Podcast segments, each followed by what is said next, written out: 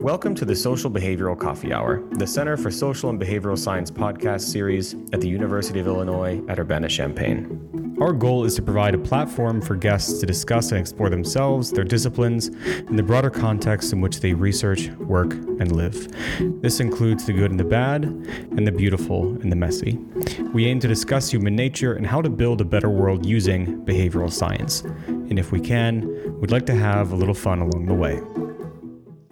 How do governments use evidence to become more effective? The following is a conversation with Dr. Jacob Bowers, Associate Professor of Political Science at the University of Illinois. In this episode, Jake shares his experience living in Chile during Pinochet's rule and how it shaped his interest in political science and evidence-based government. We'll also talk about the evidence-based policy movement and about the different organizations pioneering social behavioral science to improve the lives of its citizens. And we're here with Jake Bowers. Jake, thank you so much for joining us today. So Jake, can you tell us a little bit more about the story of how you got interested in political science? Sure. I got really interested in political science mostly because I lived for a year in Chile as a exchange student in high school. And I went to Chile not because I knew where Chile was. In fact, I wanted to leave my house. I was sick of high school. Adults never understood me, too much gossip in the school, people weren't serious. So I applied for an exchange program and said I'd love to go to Norway or Italy. And my mother's Italian American. And so halfway through my junior year, they said, you're going to Chile. This is a program called AFS where you don't actually get a choice of where they're going to send you. I had to look it up. We discovered that in 1987, Chile was still under Pinochet's dictatorship. Mm-hmm. There's some family drama, but a few months later, I get on a plane and go to Chile and live with a family in southern Chile. The guy was an electrician in a steel plant, and the mother of the family owned her own hair salon, and we lived in government-provided concrete block buildings, like project-style buildings in a city called Talcahuano in southern Chile. You can imagine these like concrete buildings with surrounded by kind of like fields of mud with like trash and feral dogs and in it. And then that's where we would play soccer. So it was not a fancy place to live. And there were police carrying like machine guns around. And there were people you would eventually hear about what to say and what not to say so that the police wouldn't come to get you. And you would go to soccer games and people would whistle certain kind of songs that would, if you understood anything, you understood that they were saying, he will fall, the dictator should fall. But they would only be like a whistle. It would be like, that was the song. So I was looking at all of this and I was thinking, what is going on? Why would anybody kill other people to take over a country for this reason? Like shouldn't you be able to talk it out? I just didn't get it. It just seems so irrational. And then why would these young guys with the machine guns patrol the streets and go along with? I mean, like this was a society where, this was about ideology. This was about communism, and people were willing to like kill each other over whether you should redistribute more money to the poor or not. And so that was confusing. And then it was confusing to watch people go to protests. And I remember talking to somebody and saying, like, look, it's been 17 years or not at that point in time, 15 years of a dictatorship. What's happened? What happens at the protests? And they say, well, we go to the protests and then they either use water cannons or they beat us and they take some of us to jail. And then we come back and do it again. And I go, well, if you know that, why are you going to the protests? And also in the small, like rural towns, the people who have the water cannons live on your block. Like, because everyone is everyone's cousin. So, right. So it just was I just couldn't get my mind around all of the human behavior surrounding this. What was happening there. Of course, I was a product of like suburban Baton Rouge, Louisiana. So I just began to puzzle that a ton, right? And that was right before I went to college, as my junior year to senior year of high school. So at that point, I knew I had to be involved in the social sciences in some way or another, because it was really not okay to have coups kill people and disappear people. It wasn't okay that at the time I lived in Chile, you know, nobody had telephone, like, you know, the middle-class family that I lived in was the only family with a telephone in the entire building. You know, people had like two pairs of pants, and these people were fine. Like, we were always eating amazing quantities of food, but the kind of inequality and security, the inequality in economic inequality, all of that was really, really kind of emotional to me. So anyway, I was clear to me I had to be in social sciences going to college, for sure. Yeah. Did you ever partake in any of these protests yourself?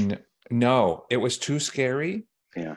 There was a story about another kid from the exchange program who did partake in the program in a protest and was like jailed, and then the whole organization had to like get him out of jail.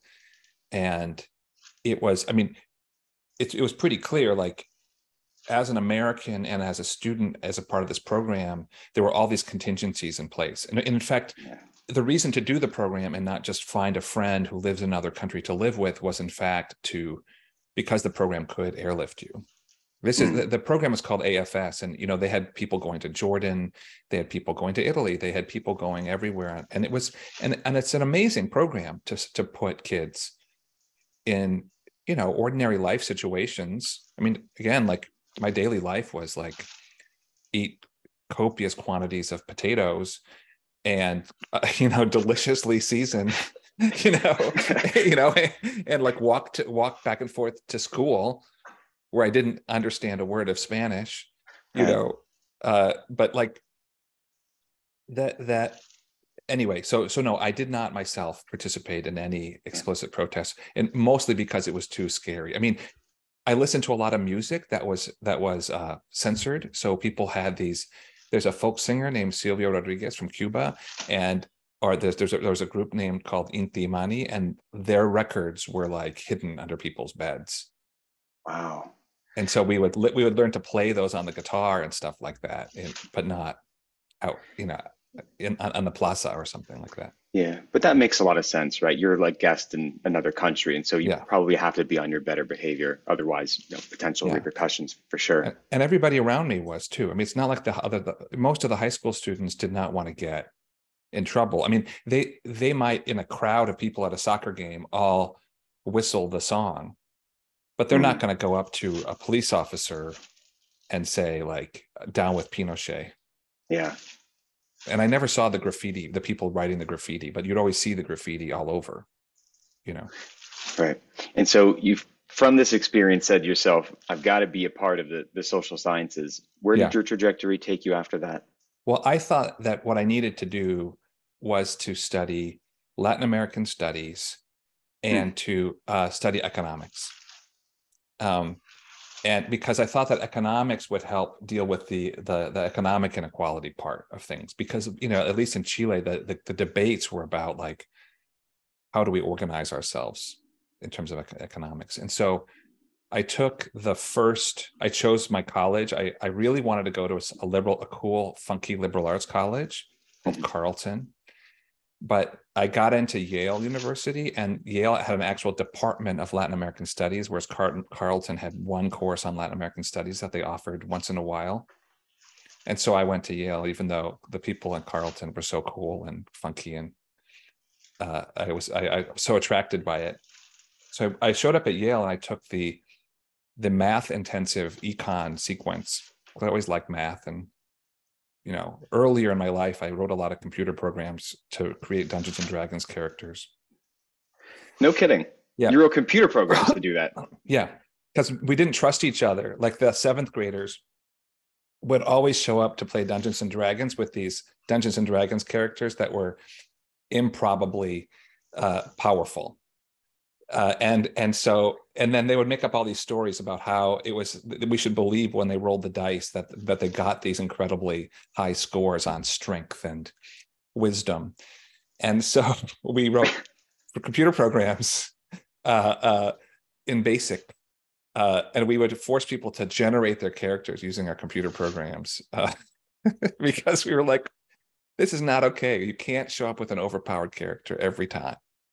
I say this as someone who identifies themselves as a nerd in a very loving way, that you somehow found a way to make D&D even more nerdy. Oh yeah, we did. And I think that's amazing. It was fun. It was super fun. And and when I was in, this is in seventh grade, we were affiliated with, our parents were affiliated with Miami University of Ohio. I lived in Oxford, Ohio at that point in time. And we had these portable computers. They were called Osborne computers. They looked like suitcases. They weighed about 25 pounds. The screens were like about, I don't know, 6 inches wide. But you could lug them to if you could get your parent to let you take it out of the house, you could lug it to a friend's house and you could print these things. So anyway, I always had like that nerdy side. And so I was like, I'm going to take the math version of econ courses. And I also always tried to take small courses. So a 20-person course, I spent a lot of time arguing my way into 20-person courses and out of 100-person courses. But by the end of the year, all I understood was that economics was the study of calculus. Like it was just, and I'm okay with calculus, but it wasn't, I didn't see, the people deciding to go and be beaten again. I didn't see, that caring so much about, I didn't see why one would kill anybody over anything that we were seeing. Like the emotional part, like the violence that I was seeing, the fear, it wasn't there at all. It was like, maybe it was about buying and selling or something, but it was like, this is not right. And of course I'm on a college campus and there are people going to protests and, there was like an encampment, an anti-apartheid encampment. So it's really hard. It was really hard to be in the econ major because it felt totally divorced from the concerns that I had, or that was pushing me into this course. The other thing that pushed me into social science is that when I was in high school, I lived in Baton Rouge, Louisiana, and I went to a school that had been historically Black high school. It had been desegregated 2 or 3 years before I showed up. So, I was in a group of people that were in the minority in terms of our, American identified race in this school. And so again, like, you walk around and people are different from you. Like this is a neighborhood school, but it's not the neighborhood I lived in. And the history of that neighborhood and why we have barbed wire and why we have police presence at the school and why they locked us out of the hallways with chains. They chained the doors. All of that was, a new experience for me. And again, raised all these questions, like, why do you need to chain? Can't you buy a lock for the door? Like, why chains? Like, why, why so publicly display that you don't trust us? So all of these aspects about society were not being in my calculus, even though I liked calculus. And so I found, I did a bunch of other, I tried other majors, and Latin American Studies was more like about art and arguments about, why did Pablo Neruda, were his influences different from, other influences? And I loved reading the Latin American novel. All my friends were taking Shakespeare and reading like the Iliad, and I was reading Latin American literature. Which was awesome, but I always felt a little like, I didn't have the right cocktail conversation. Right. Because I was the only person in the room who was reading the Latin American literature. So interesting. But do you ever stop and just think about, how transformative this trip was on your life, and how, in a way, it was kind of random, you said, right? Yeah, you couldn't choose where you went. Do you ever feel like, do you ever wonder how things might have been different, or what you would have gotten into if maybe they had sent you somewhere else other than Chile? I agree. No, it's fascinating. It is absolutely transformative. Like, it's really shaped my entire life. You know, I continue to travel to Latin America to teach about statistics and evidence-based policy, in part because of the kindness that these people showed me when I was six. That other people who, you know, were living in conditions that you would never imagine you'd bring in another mouth to feed, did. So yeah, it is transformative. It has definitely been transformative of my life. Yeah. Would you say that when you were there, I know that it was like a total immersion for you, but would you also be able to identify, people who listen to the podcast know that I'm a big fan of asking guests about their aha moments. Do you feel like there was a particular moment where you really just felt everything, maybe not necessarily in terms of solidifying what would become like your professional interest, but that moment where you were just like, this is it. Like I am here, and this is just, you just feel like everything in that one moment. And if you have a moment like that from Chile. I don't think I have a particular moment. I think that I felt sort of constantly questioning, like it was like a year, and in fact, the entire experience was constantly questioning experience, from questioning, how do I get breakfast? Because I didn't speak any Spanish at all. I studied Latin before I went to Chile. To later on, when I spoke Spanish, what does that song mean? Why is everybody whistling that song? Why are we hiding the records under the bed? What is going on? Like we received a phone call so we had the one phone. So you'd get a phone call to our apartments. We had two apartments, actually. It's my family there, because half of one was a hair salon. There'd be a call to our apartment, and then I'd run up and down the stairs to tell neighbors they had a call. And we received a call that a young man, the son of somebody, was killed, and he was a police officer. He was killed by people who the government was calling terrorists, who were members of an armed resistance movement. There were multiple left-wing, armed communist left-wing resistance movements at the time. And I remember running upstairs and conveying this information, and there's a lot of crying, and and it's like it's an incredibly complicated situation, right? Like nobody loved the dictatorship, certainly that I was surrounded by, nor was I surrounded by people who were willing to hide guns or kill police officers. Everybody was pretty vivid that the police officers were the sons of your friends. Yeah. And why were they police officers? Well, you could make a good living as a police officer. And there were a lot of people who didn't have shoes. If you could survive the police officer training and pass the exams, everybody would be proud that you got a job as a police officer. Police officers in Chile are a militarized force, by the way. They're a nationally organized militarized force, so it's very different from our setup here. I think I didn't have a single moment, but over and over I found myself confronting these moments where I kept thinking this shouldn't be the case. You shouldn't have to, have neighbors killing neighbors. You shouldn't have to have the kind of inequality that is so vivid. Why is this happening? What is it? What's going on here? What can we do about this? And that was also vivid at my school in Baton Rouge. And so I think it's more like I kind of wandered around, kind of in a haze, what environment am I in? And it was compounded because for 2 months, I didn't speak any Spanish at all. So I was I don't even know what people are saying around me. Right. So it was a year of that. It was a year of sheer, trying just to figure out.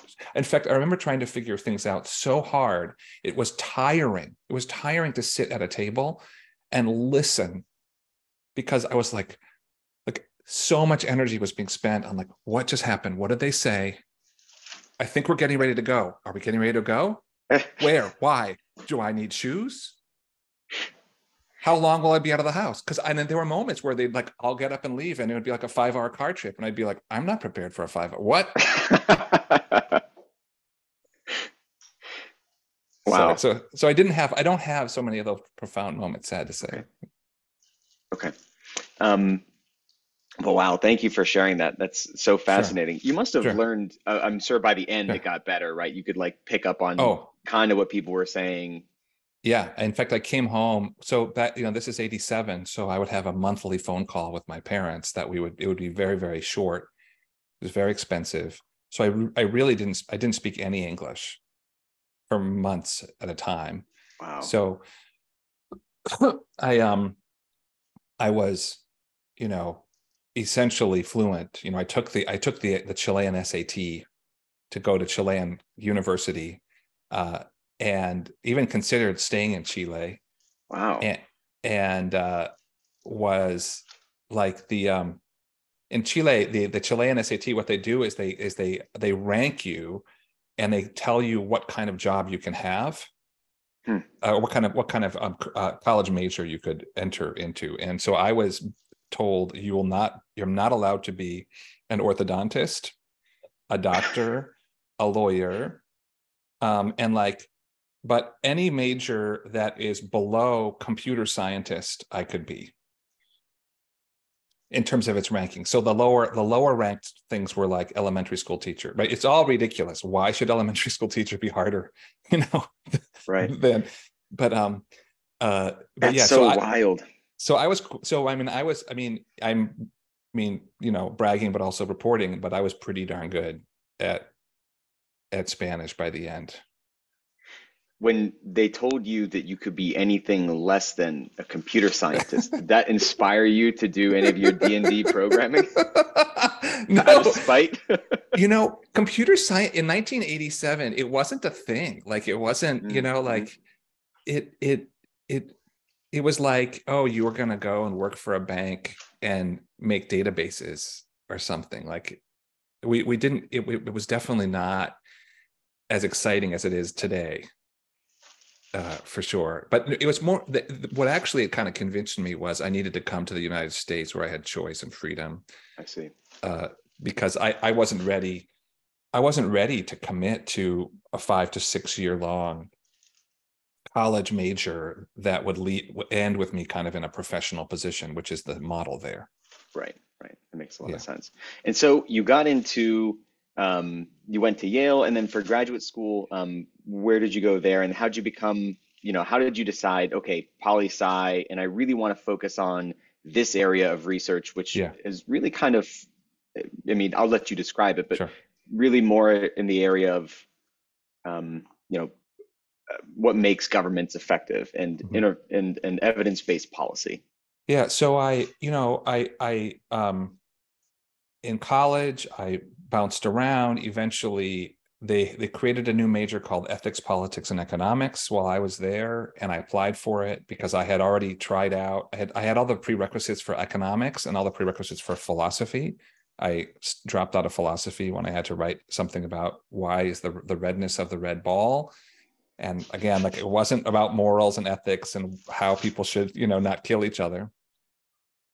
So I wrote a senior thesis. I went back to Chile and did a whole bunch of interviews, long in-depth interviews with people in their first year of democracy about like, what does democracy mean? And what does it mean?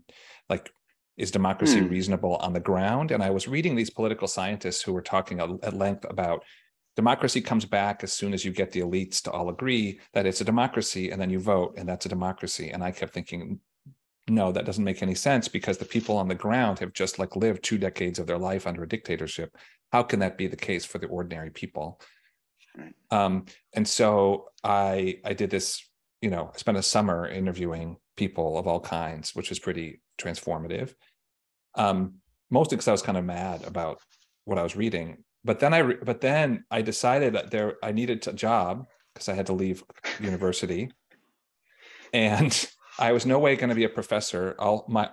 My mother, father, stepmother, and stepfather were all professors at some point. So I moved to Berkeley and said, what I want to do is to work on using computers and statistics to engage with human behavior. Oh, also, I took a course in statistics, two courses in statistics my senior year of college, because people said, look, you just went to Chile and talked to a bunch of people, but what we are really learning is what people say when they're in the room with you, Jake. You know, you need to convince us that that if you spoke with more people, this would matter. And I was like, damn right I will. Like, this is, the people on the ground are not living a democratic life in the way that you, my advisor at the time, are saying. Like, you're missing the whole individual in your discussion of democracy. So I took a stats course, and then I was like, oh, this is like D&D programming. This is great. You know, I've been out of math and programming. I was doing all these other things. And I was like, oh, I can make money at this. So I discovered, after many interviews, talking with people, that what I was looking for was a job in market research. I was like, oh, is that like, you know, using computers to study human beings? They're like, yeah, it's called market research. You need a master's degree. So, okay. Oh. So I kind of talked my way into a job where my first job was like typing Excel. Actually, it was looking at SPSS output from a VAX and typing the tables into Excel. I looked some paper into Excel, and that drove me out of my mind. And so I learned Excel macro language. What version of SPSS was that for? Oh, yeah. Yeah, very old SPSS. And this was like before Visual Basic was the macro language of Excel. But I couldn't bear it. So I started to do stuff. And so I spent 2 years at Kaiser Health Plan writing SPSS every day and Excel. And then I got really bored there. And then I applied to political science departments because I thought political science would allow me to study what I wanted to study. I didn't have an identity as a political scientist. I wanted to do more statistics. I wanted to do philosophy. I wanted to learn about psychology. And so I applied. I was living in Oakland, California at the time. I'd followed my girlfriend. There was a group of friends. We all decided to go out there. Everybody but me had a job.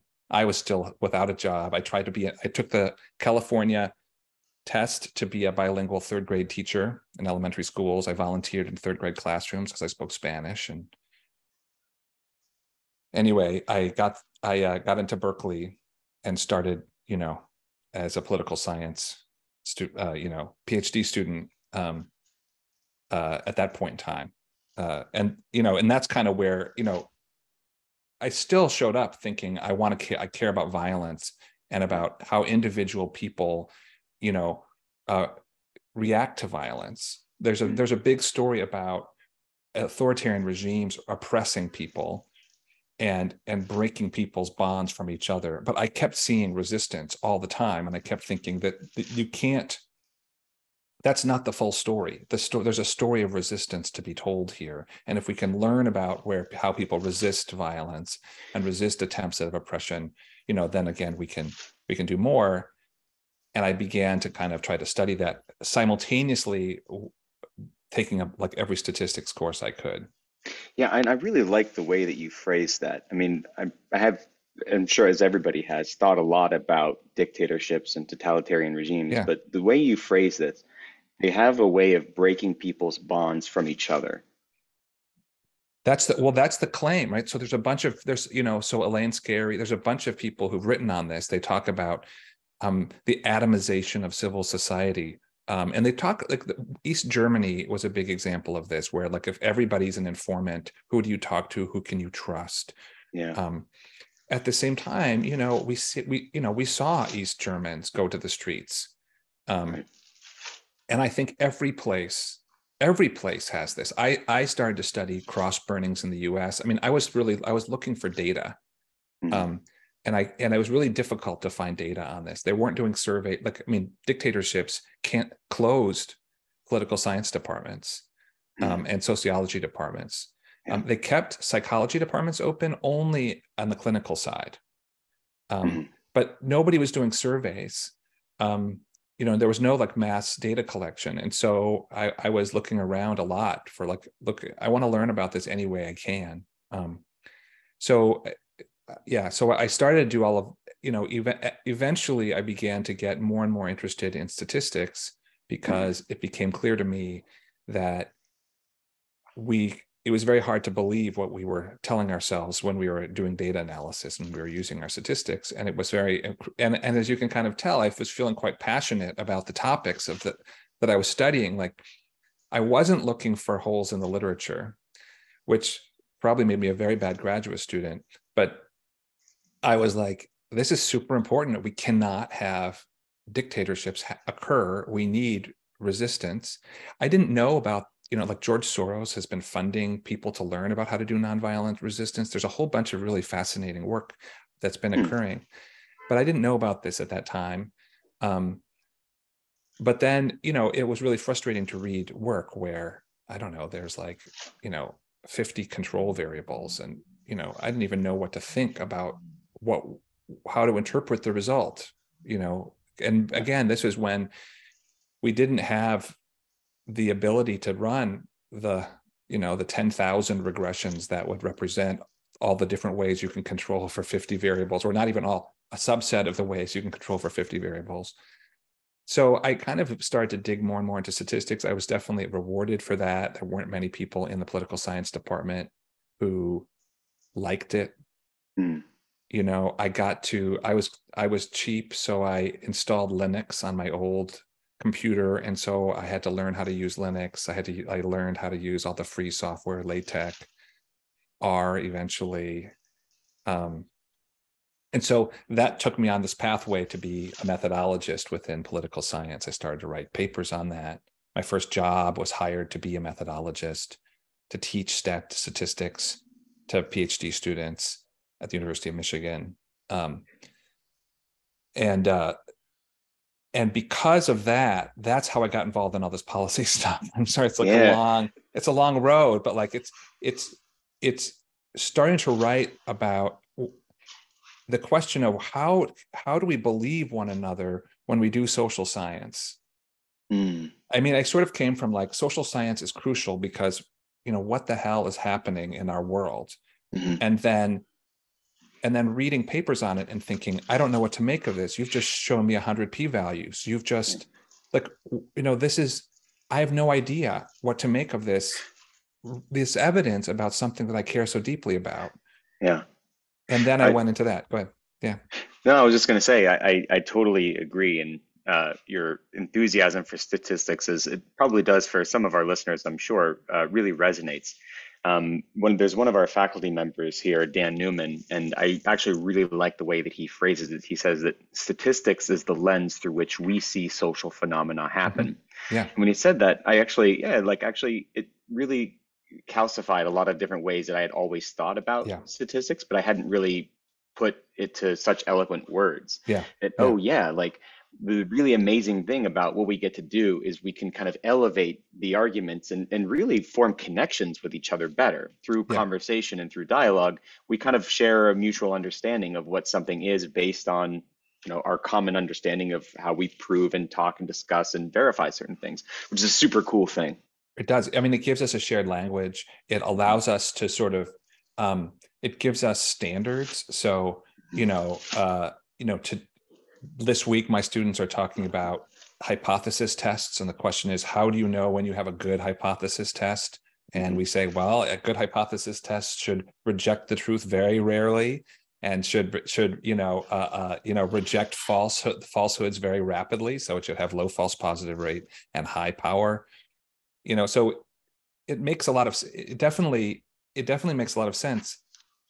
And so I started to work on this problem. I met a good friend. So I was at Michigan, my wife is a political science professor. And so she was hired first by University of Michigan. And then I was the spousal hire. And then I met a good friend there, Ben Hansen, who was actually a philosophy of science PhD from Berkeley, but he's become a statistician. He's in the stats department. And we were talking about experiments, the beginnings of field experiments in political science, and how their analysis wasn't as clear to us. Like, we were, in fact, worried about whether the hypothesis tests had uncontrolled false positive rates. And we were saying, you know, it felt so policy relevant to say, you know, you should do this or that in regards getting people to turn out to vote. But if the p-values that you were using were misleading, then that would not be good. Mm-hmm. And so we began to work on the statistics of randomized experiments together.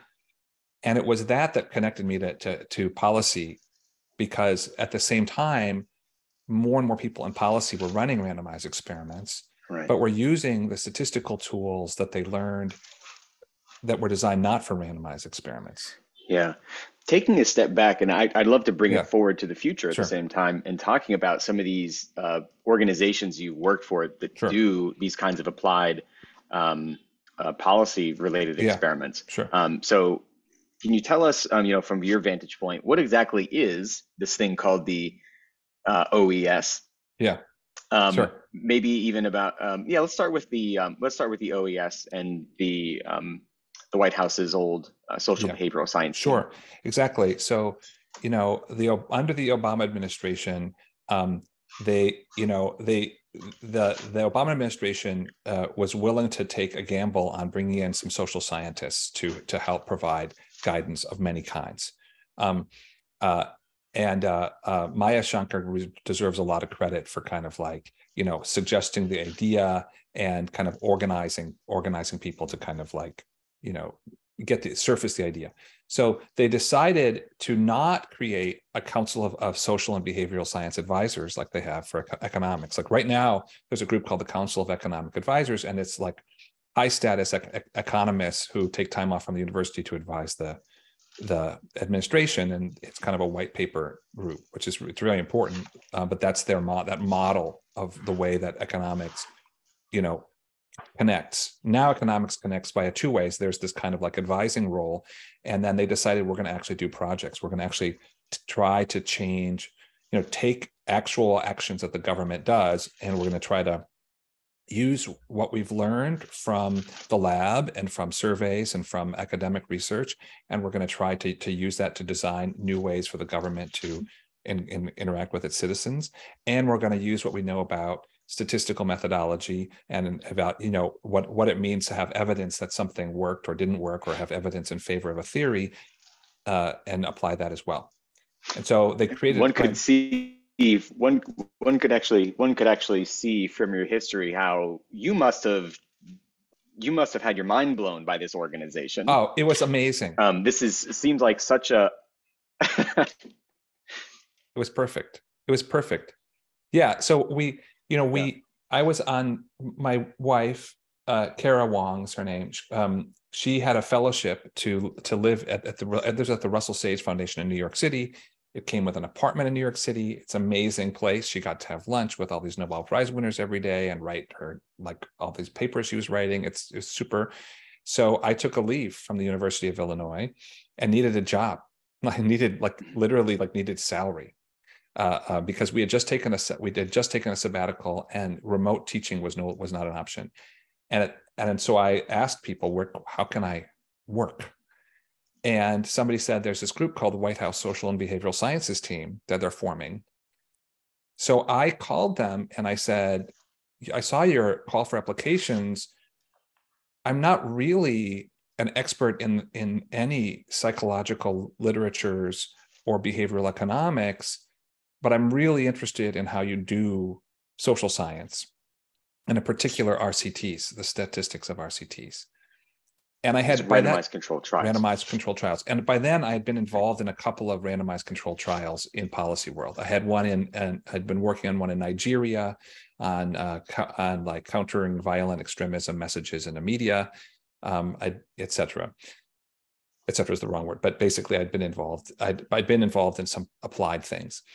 And they said, please join our team. In fact, we would love, would you please help? Would you please help us do statistics in order to make the world a better place? And I was like, oh my God, yes, please. And I always felt like a little weird, like I'd be there and somebody would have written, you know, multiple papers on child care payments, child support payments and the problems of families and, you know, And I was like, oh my God, I know nothing about the federal policy or the state policy or even the social phenomenon of divorce and child support payments. And wow, I mean, how can I be in the room with these people? But, you know, eventually it became clear that I could play a role. I could be on the team. I could be like the bass player in the band, you know, like I could like help support everybody and improve all of their work and then learn from them. So it was an amazing experience. And it was called the White House Social and Behavioral Sciences Team, in part, I think, to get some buy-in from the rest of the federal government. But it was simultaneously called the Office of Evaluation Sciences.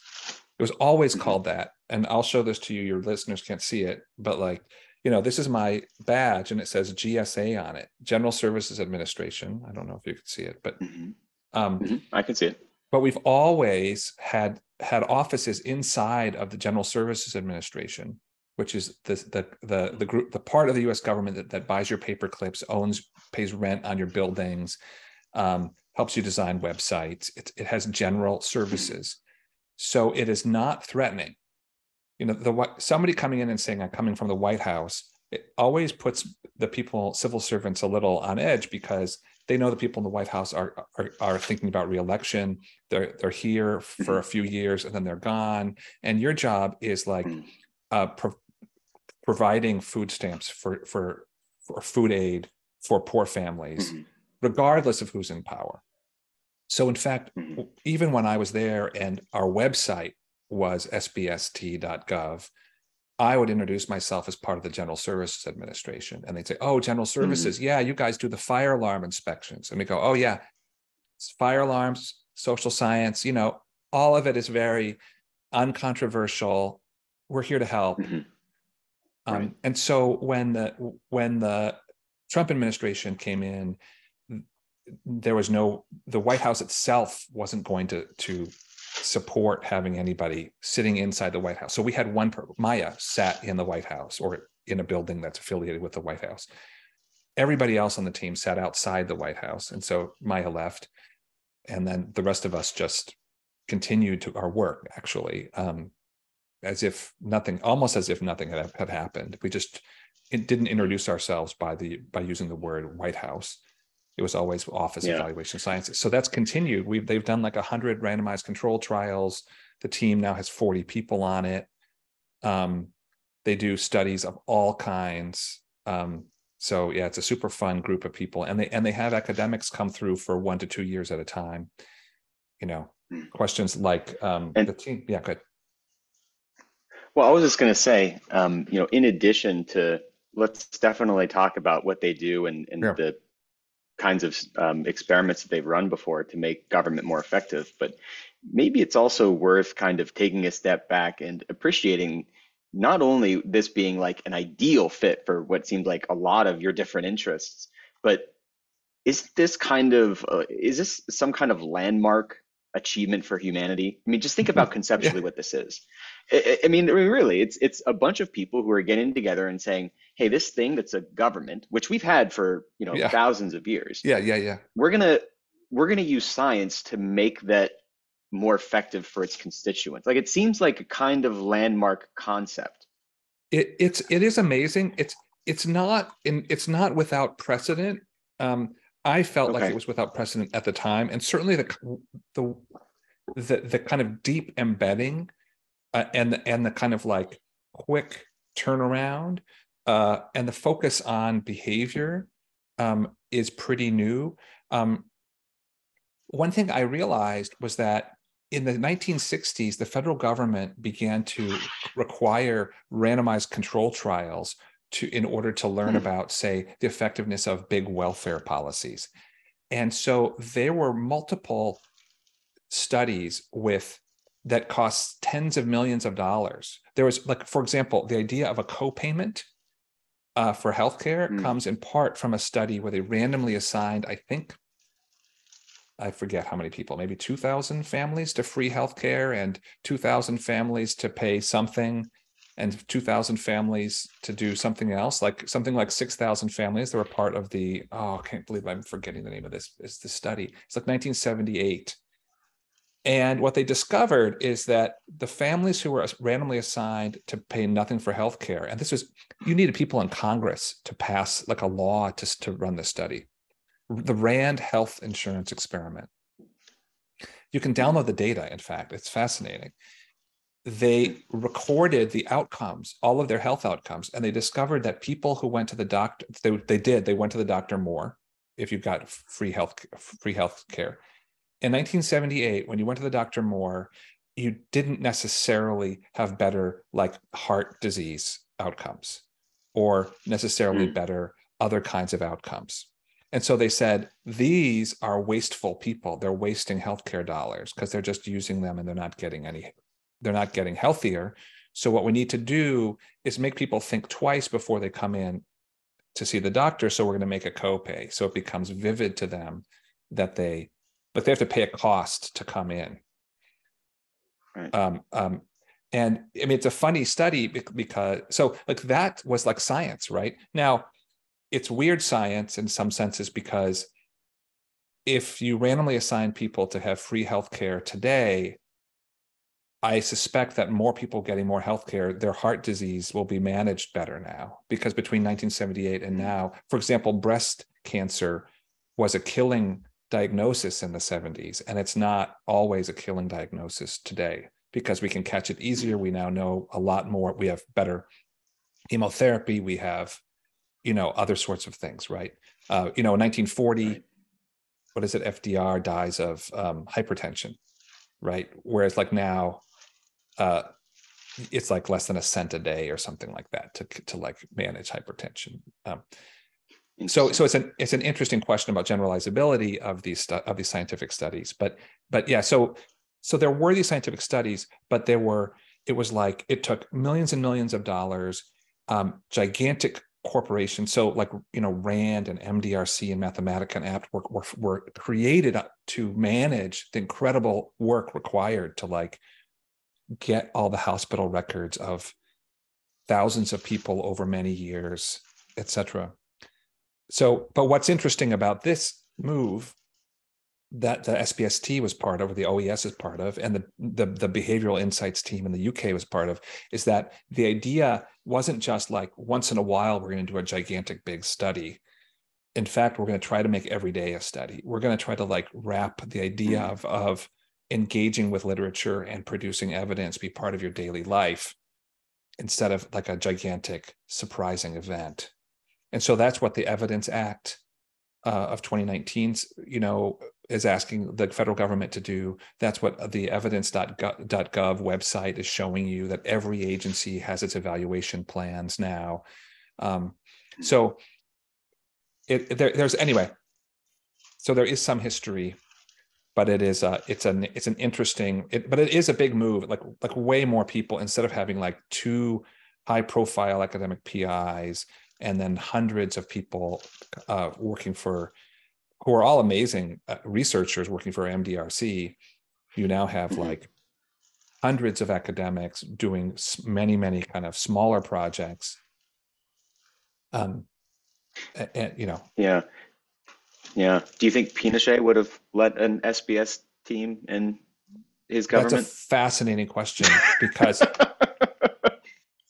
Well, remember the Chicago boys, he loved this group of young academic economists who had a very strong belief about how an economy should be run. And actually, like, he listened to them. Now, the dilemma is that they, as far as I can tell, the Chicago boys, so they were all like Chicago PhDs in economics. And they were really mad at like how the United States would ignore the ideas of the sort of neoliberal economic ideas. And they said, part of the reason we have all this poverty is because we have all the governments creating inefficiency and we're organizing our economy. And if only we could do it this way, all of the math would tell us that our theoretical models would tell us we'd have a better economy and a better life. And so Pinochet did it got rid of labor unions, and if you protested, they could disappear you. And so you couldn't have resistance to the ideas. What so Pinochet, in a way, like Pinochet, like connected to academia, but I don't think that those people were willing to publish null results, right? Whereas like the where the OES, half of the studies are null results. Half of the studies, somebody says, oh yeah, social norms is really effective. If you tell people who have a hotel room that other people in their hotel room pick up their towels, then they're less likely to, you know, then they'll pick up their towels, right? We have all these results. If you tell people about their neighbor's energy usage, they'll adjust their energy usage. Well, like, I don't know, like the 4 or 5, attempts to use that in the OES haven't worked. Like, instead of coming into government and saying social norms is the lever that we will use in order to change behavior, we're saying there's really good reason to think that social norms is a lever we could use to change behavior. Let's see what happens. And then we publish null results. And then we help science, you know. It's a big methodological step up. The publishing of null results. I think so too. I think that's one of the hidden benefits. I think a lot of people think like the OES is amazing, and the British and the Behavioral Insights team in the UK were amazing for bringing academics kind of out of the ivory tower and kind of creating these collaborations between these civil servants experts with academic experts, and that takes a ton of work and is very difficult and is really productive. But I think a big deal is the willingness to be wrong and like constantly learn to say, like, this isn't, I'm not embarrassed if I'm wrong. That just means I need to move. I've learned something. And that's big for academics and people in the government alike. Yeah, absolutely. And I think also, maybe you could comment, but also being able to test some of the boundary conditions of what we thought were, previously very, very robust scientific findings, and finding, under these new frameworks that, well, maybe sometimes they work and maybe sometimes they actually don't work as well as we thought they might. I agree. I think it's actually scientifically productive. We haven't done enough of that, I think. But when we find these null results, those are the moments where we sit around the table going, well, why is that? And we're creating new theory. Yeah. We're interrogating the theory itself.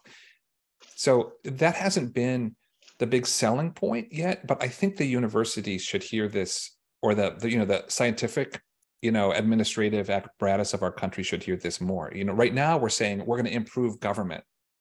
And yes, we will improve government, and in part because we're making people think about learning instead of failure, and so there's less hiding of mistakes, et cetera. And we're collaborating, and we're interpreting the literature. So there's a lot of benefits to government for sure, but there's a ton of benefits to science, really. When we discover that out of the lab, this works or doesn't work, or social norms among doctors with prescribing opioids is really different some way or another than ordinary people and their energy use in their homes. Totally. And so the Office of Evaluation Sciences, or the OES, has done all of these different RCTs in different branches of government. They range from energy usage to messaging people to get them to sign up for certain benefits. Yeah. Is there any particular study, maybe one or two of these, do you find like particularly striking for one reason or another? So that when you give examples, like this is a really cool example of a study that OES did, and it's amazing for these reasons. Is there like a study or two that really hits home for you? Well, so I think there's a couple of them. They're both fairly nerdy. I mean, so they've done a pretty good job of actually summarizing like how many millions of people they've helped, because they really have helped like more people go to college by filling out the federal aid forms, reducing problems with getting food aid. They've just done a ton of work. So one study, this is like the most nerdy study, but I like it first. You keep saying purposes. That it's nerdy, and I keep leaning in more when you say Good. That. So. Yes. So I was part of a study. So the U.S. this is called the GSA auction study. So as part of this, I was helping them. The federal government has a lot of stuff. They have old parts of the Hubble telescope. They have sets of Rolex watches that they have confiscated from drug lords.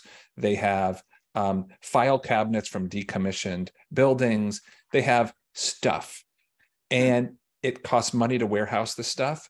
And they can't just be like, hey, anybody want a Rolex watch? Like, no, you have to, like, it has to be transparent. Right. And they auction it. And thousands of items nobody cared about. Nobody was bidding on them. And so they said, hey, you know, behavioral scientists, this is like a marketing project. How can you help people, get this stuff out of our warehouses? Because we don't know, like, how do we put old Black Hawk helicopters into the trash heap? Like, the cost of decommissioning that helicopter is so high. Right. So they randomly assigned people who seemed to be the kind of people who would buy like sets of pencils and helicopters to get messages. So they did that, and they figured out how much was earned. Like, well, how much did people bid, and did people bid so they could get rid of these? The point wasn't to earn more money, really, but the point was to, you know, get rid of this stuff. And they did a t-test, and the t-test. Now, remember, the outcome goes from zero so there's 800,000 emails. There's 600,000 zeros of people who didn't do anything. And then 200,000 values that range from the number 1 to the number 2 million. They did a t-test, and the t-test said, not significant. The average amount bid by the people in the treatment group with the cool behaviorally, you know, insightful treatment was like 20 extra bucks, and with a huge confidence interval. And so at first people thought, well, I guess there's no effect. The behavioral science that would lead us to believe, you know, whatever the inducements we were making to, like, remember and not procrastinate and these kinds of things, you know, commitment devices, they don't work. Well, the interesting thing here is that is such a skewed outcome variable that mean differences have basically no power. We know this. Right. But if you only think of causal inference as an average treatment effect, you'd stop there and say, didn't work. Policy makers, stop the policy. So I did a rank-based test, and the p-value had like 15 zeros. Like, there's no way we would see the differences that we see under the null of no, if there were really nothing, if there was really no effect. Right. And in fact, it's very clear that those in the treatment group bid more than those in the control group. But the average bid difference was not very big. Is this is a thing that anybody can bid on? So, like, we can go to these auctions? Well, I can't, because I'm a GSA employee, but you could, yes. They sell lighthouses. They sell. Okay. We're going to have to post the link to our listeners in the show notes. GSAauctions.gov. Yeah, GSAauctions.gov. I will check it. GSA auctions. So that was a cool moment where, like, as somebody who really wants to do statistics, I could say, hey, like, you're taking the statistics and you're saying, well, we're going to do statistics. It's going to be a randomized controlled trial. And what does statistics mean? It means a t-test or a linear regression model. Right. That, and so, you know, not significant. So, and we're going to publish, this is another of our null results that we're proud to publish, but the null result depended on the choice of the statistic in this particular case, that right. the focus on means was too strong. And if you just were able to step back and say, what I really want to know is whether the two groups differed, or whether the treated group paid more, then you're not required to just use the mean. So that's kind of a long-winded thing, but I liked it because it's about the statistics. Right. You know, because everybody was like, oh yeah, I know causal inference, you know, t-test. Least squares. Totally. And I like this too, because now I can bid on a White House. A lighthouse. I'm probably not going to be able to afford it, but I can put in my bid anyway. Yeah, there it is. Oh man, Lincoln 2020 Lincoln Continental limousine. That's what's on there right now. All right, I'll have to check that out after the show. But okay, so the OES, the Office of Evaluation Sciences, they do these randomized controlled trials to try to make government more effective. What are some of the challenges for a researcher who works in this space? It must not be similar to, you know, the way a lot of other, you know, academics kind of work. Yeah. What's it like? Well, so let me start with like a benefit, which is that most researchers are, you know, in my academic life, I spend weeks writing proposals to get money to, say, please, I would love $100,000 to run a few surveys. And it takes like weeks and weeks to write that proposal. It's almost always rejected. It takes years to kind of like eventually get the money, and then you can interview 2,000 people or something like that. Maybe it's a $50,000, you know, but, you know, I find myself writing huge proposals for, you know, to fund one graduate student, you know, to get $30,000 to fund one graduate student. Right. In the OES only works with agencies who are already collecting data for their, you know, for their own purposes. So the Veterans Administration is recording whether every veteran, or the Veteran Administration, say, of Louisiana, one of my grad students did wrote a paper on this fortuitously right before COVID, and everybody was citing this paper. They have data on every veteran. So they have like 100,000 data points gathered on each person, you know, twice a year or every time you come into the Veterans Administration. So there's no proposal writing to get to fund underpowered social science studies. It's millions of data points that are available to you for free because they're all already being collected. The challenges are multiple. One, you have to work within the administrative data that's already flowing in. If you ask to do a survey, that is a huge problem because the federal government cannot ask the American people to spend time to do a survey without really good reason. At the bottom of your tax forms, there's a line that says OMB number such and such and such and so. That number says that the federal government tested how long it takes you to fill out this form because they know that the time that you're spending to fill out the form is like a tax on you. And since they're the federal government, they have force, like they could jail you, right? Or like the census, you have to respond to the census. Right. And there's like huge hoopla. Oh my gosh, this is like authoritarianism, et cetera, et cetera. You know, so I appreciate that the government says, no, before we collect new data from people, given that we are the source of power and force, we have to be really, really careful. So if you want to do a survey of people, which you might think is just so trivial, all I want to know is ask people these 5 questions that is not showing up in the administrative data. Like all I know is whether the veterans are getting vaccinated, not do they believe false news about vaccinations? And all they want to do is survey. Right. A random sample of the 100,000 in Louisiana or whatever, you know, because there's veterans agencies that are separated around the country. Man, does that take a lot of effort because you have to convince the government that it's worth burdening people with that survey. So it takes like 6 months. So collecting new data is very challenging. And surveys in particular. And you can add census data. You can, any data that's flowing in that's administrative, that doesn't add like passive data, as long as it doesn't violate anybody's privacy and as long as it's already been collected, it's fine. Right. The other big challenge is relationships. So, you know, if my job is, you know, vaccinating veterans, my job is not helping you write a paper, and it shouldn't be. Your job should be getting these people, like all these elderly people, you know their flu vaccines, let alone COVID or whatever. Or you know, your job is ensuring that like people, when they go shopping with their you know electronic benefits card, and they're in the checkout aisle with their kids, they don't suddenly like lose their ability to buy their food.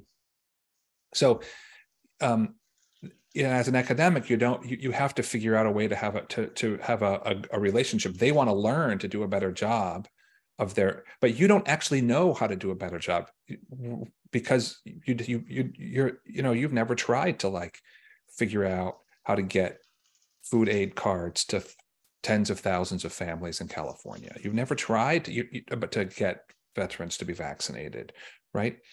you know, so there's a bunch of kind of relationship building that goes on in order to kind of create trust and in order to figure out what the project should be like. Mm-hmm. And this is actually part of the special sauce of the Office of Evaluation Sciences itself. So because it's an organization that transcends any individual academic, that when a civil servant is working with the OES, they know there'll always be someone there to support them. Whereas an academic mm-hmm. might say, oh, I got tenure.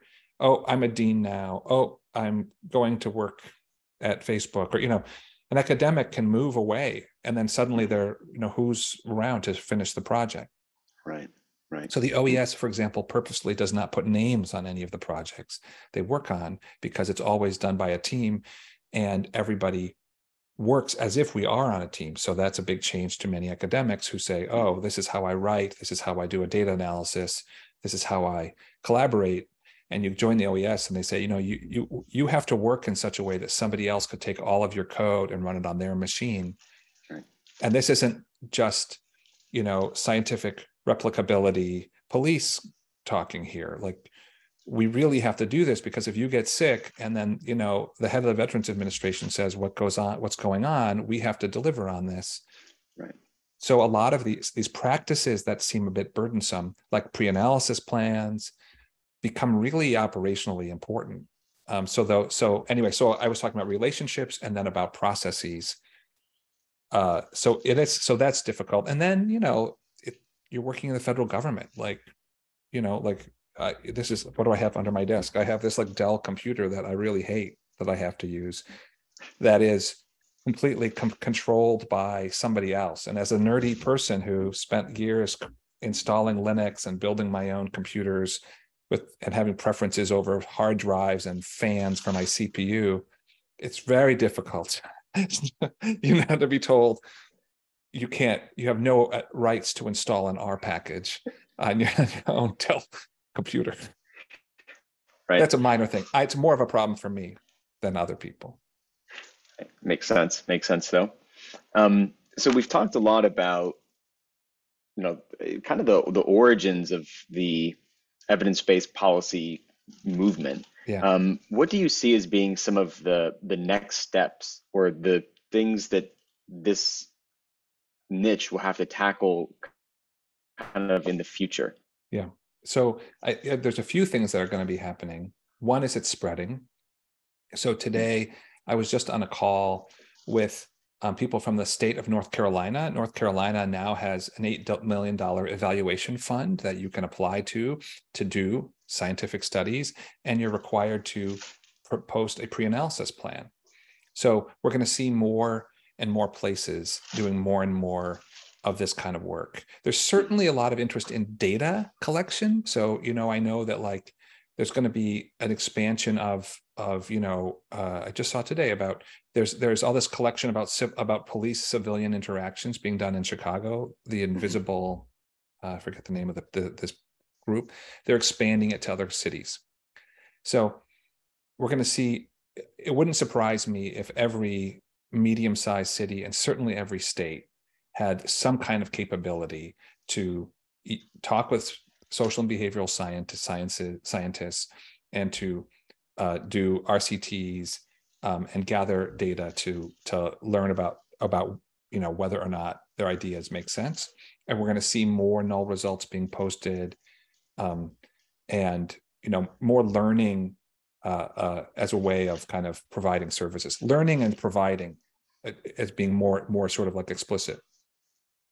I think we're going to see more diverse research methodologies than RCTs. So the federal government's really interested in this. I have now led 2 trainings in using matching, regression discontinuity, difference in differences. We're doing our first analysis plan for large-scale qualitative in-depth interviews right now. We don't know. We have the templates for analysis plans as part of on the OAS website, but we're going to, you know, change them as we go forward so that there's increasing diversity in ways that we learn, which I think is great, really, really useful. The other thing that we haven't done as much of as I'd like is that we haven't been taking the beneficiaries into account. I say beneficiaries because because that's kind of the word that people in the federal government talk about as like the veterans who are receiving the benefits from the Veterans Administration or anybody who's kind of engaging with the federal government. Other people might talk about community, right? The question is right now, my focus is I'm the academic and I'm talking with the decision maker, a policy decision maker, possibly indirectly with legislators, but mostly it's like me and some civil servant who's trying to do their job, improve how they do their job, right? And it's super wonderful. I learned so much.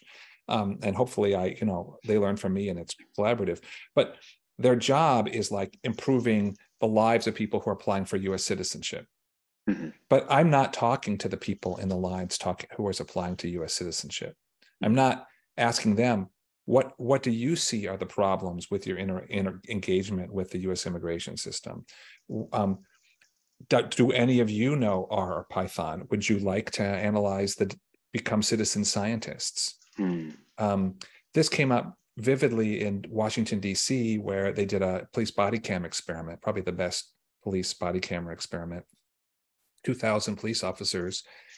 And, it was an amazing collaboration between the chief of police of Washington, D.C., the authority and encouragement from the mayor of D.C. and the lab at D.C., which is another of these groups like the OES. But it's not like the Union of Police and Black Lives Matter were in the room when they were designing the study as right. much. And that I think it was actually an excellent study. I don't think there's anything wrong with the study, but you can imagine that the study might have added an arm, or they might have collected a bit different data if the groups and the people who are sort of for whom the policy is changing their lives were able to be a part of this, right? And I'd like to see more of that. And I'm being vague about it because it's not like we know how to do that. Yeah, but I see. So anyway, I see those different angles, and also I would like to see more rank-based tests. Excellent. Well, Jake, we're about at time. I want to thank you so much for coming on the podcast. Any final parting thoughts about this evidence-based policy movement from your fascinating and unique vantage point here? Maybe, and it sounds like there's been a lot of really hopeful things to talk about, but what's something that you're particularly hopeful about for this particular movement? Well, I'm really hopeful that it starts to enhance our theories, our scientific theories. I really hope that as we begin to change our understanding of human behavior and society and politics, as just the sheer number of studies mounts. The OES has done 100 RCTs, each RCT having tens of thousands of observations. It's really large scale science. And I'd like to see, and I'm super optimistic. I think that if I was, a PhD student at this point in time, I'd really be looking to all those null results and saying, what does this mean? And then going and collecting, trying to run an RCT with 1 million observations in it. It's just an amazing moment. I mean, the government side is really exciting about in terms of how I think more and more people are living better and better lives, and how civil servants are feeling great about their work, and it's fun to collaborate. But I do think that, I'd love to see, I think that social sciences is going to have a lot of rapid growth from this if we can figure out a way to harness it appropriately. How do we get people seeing all this amazing work as being part of science? So I'm looking forward to that. Awesome. I'm looking forward too. Jake, thank you so much for coming on the podcast. It's been awesome talking with you. All right, thanks so much.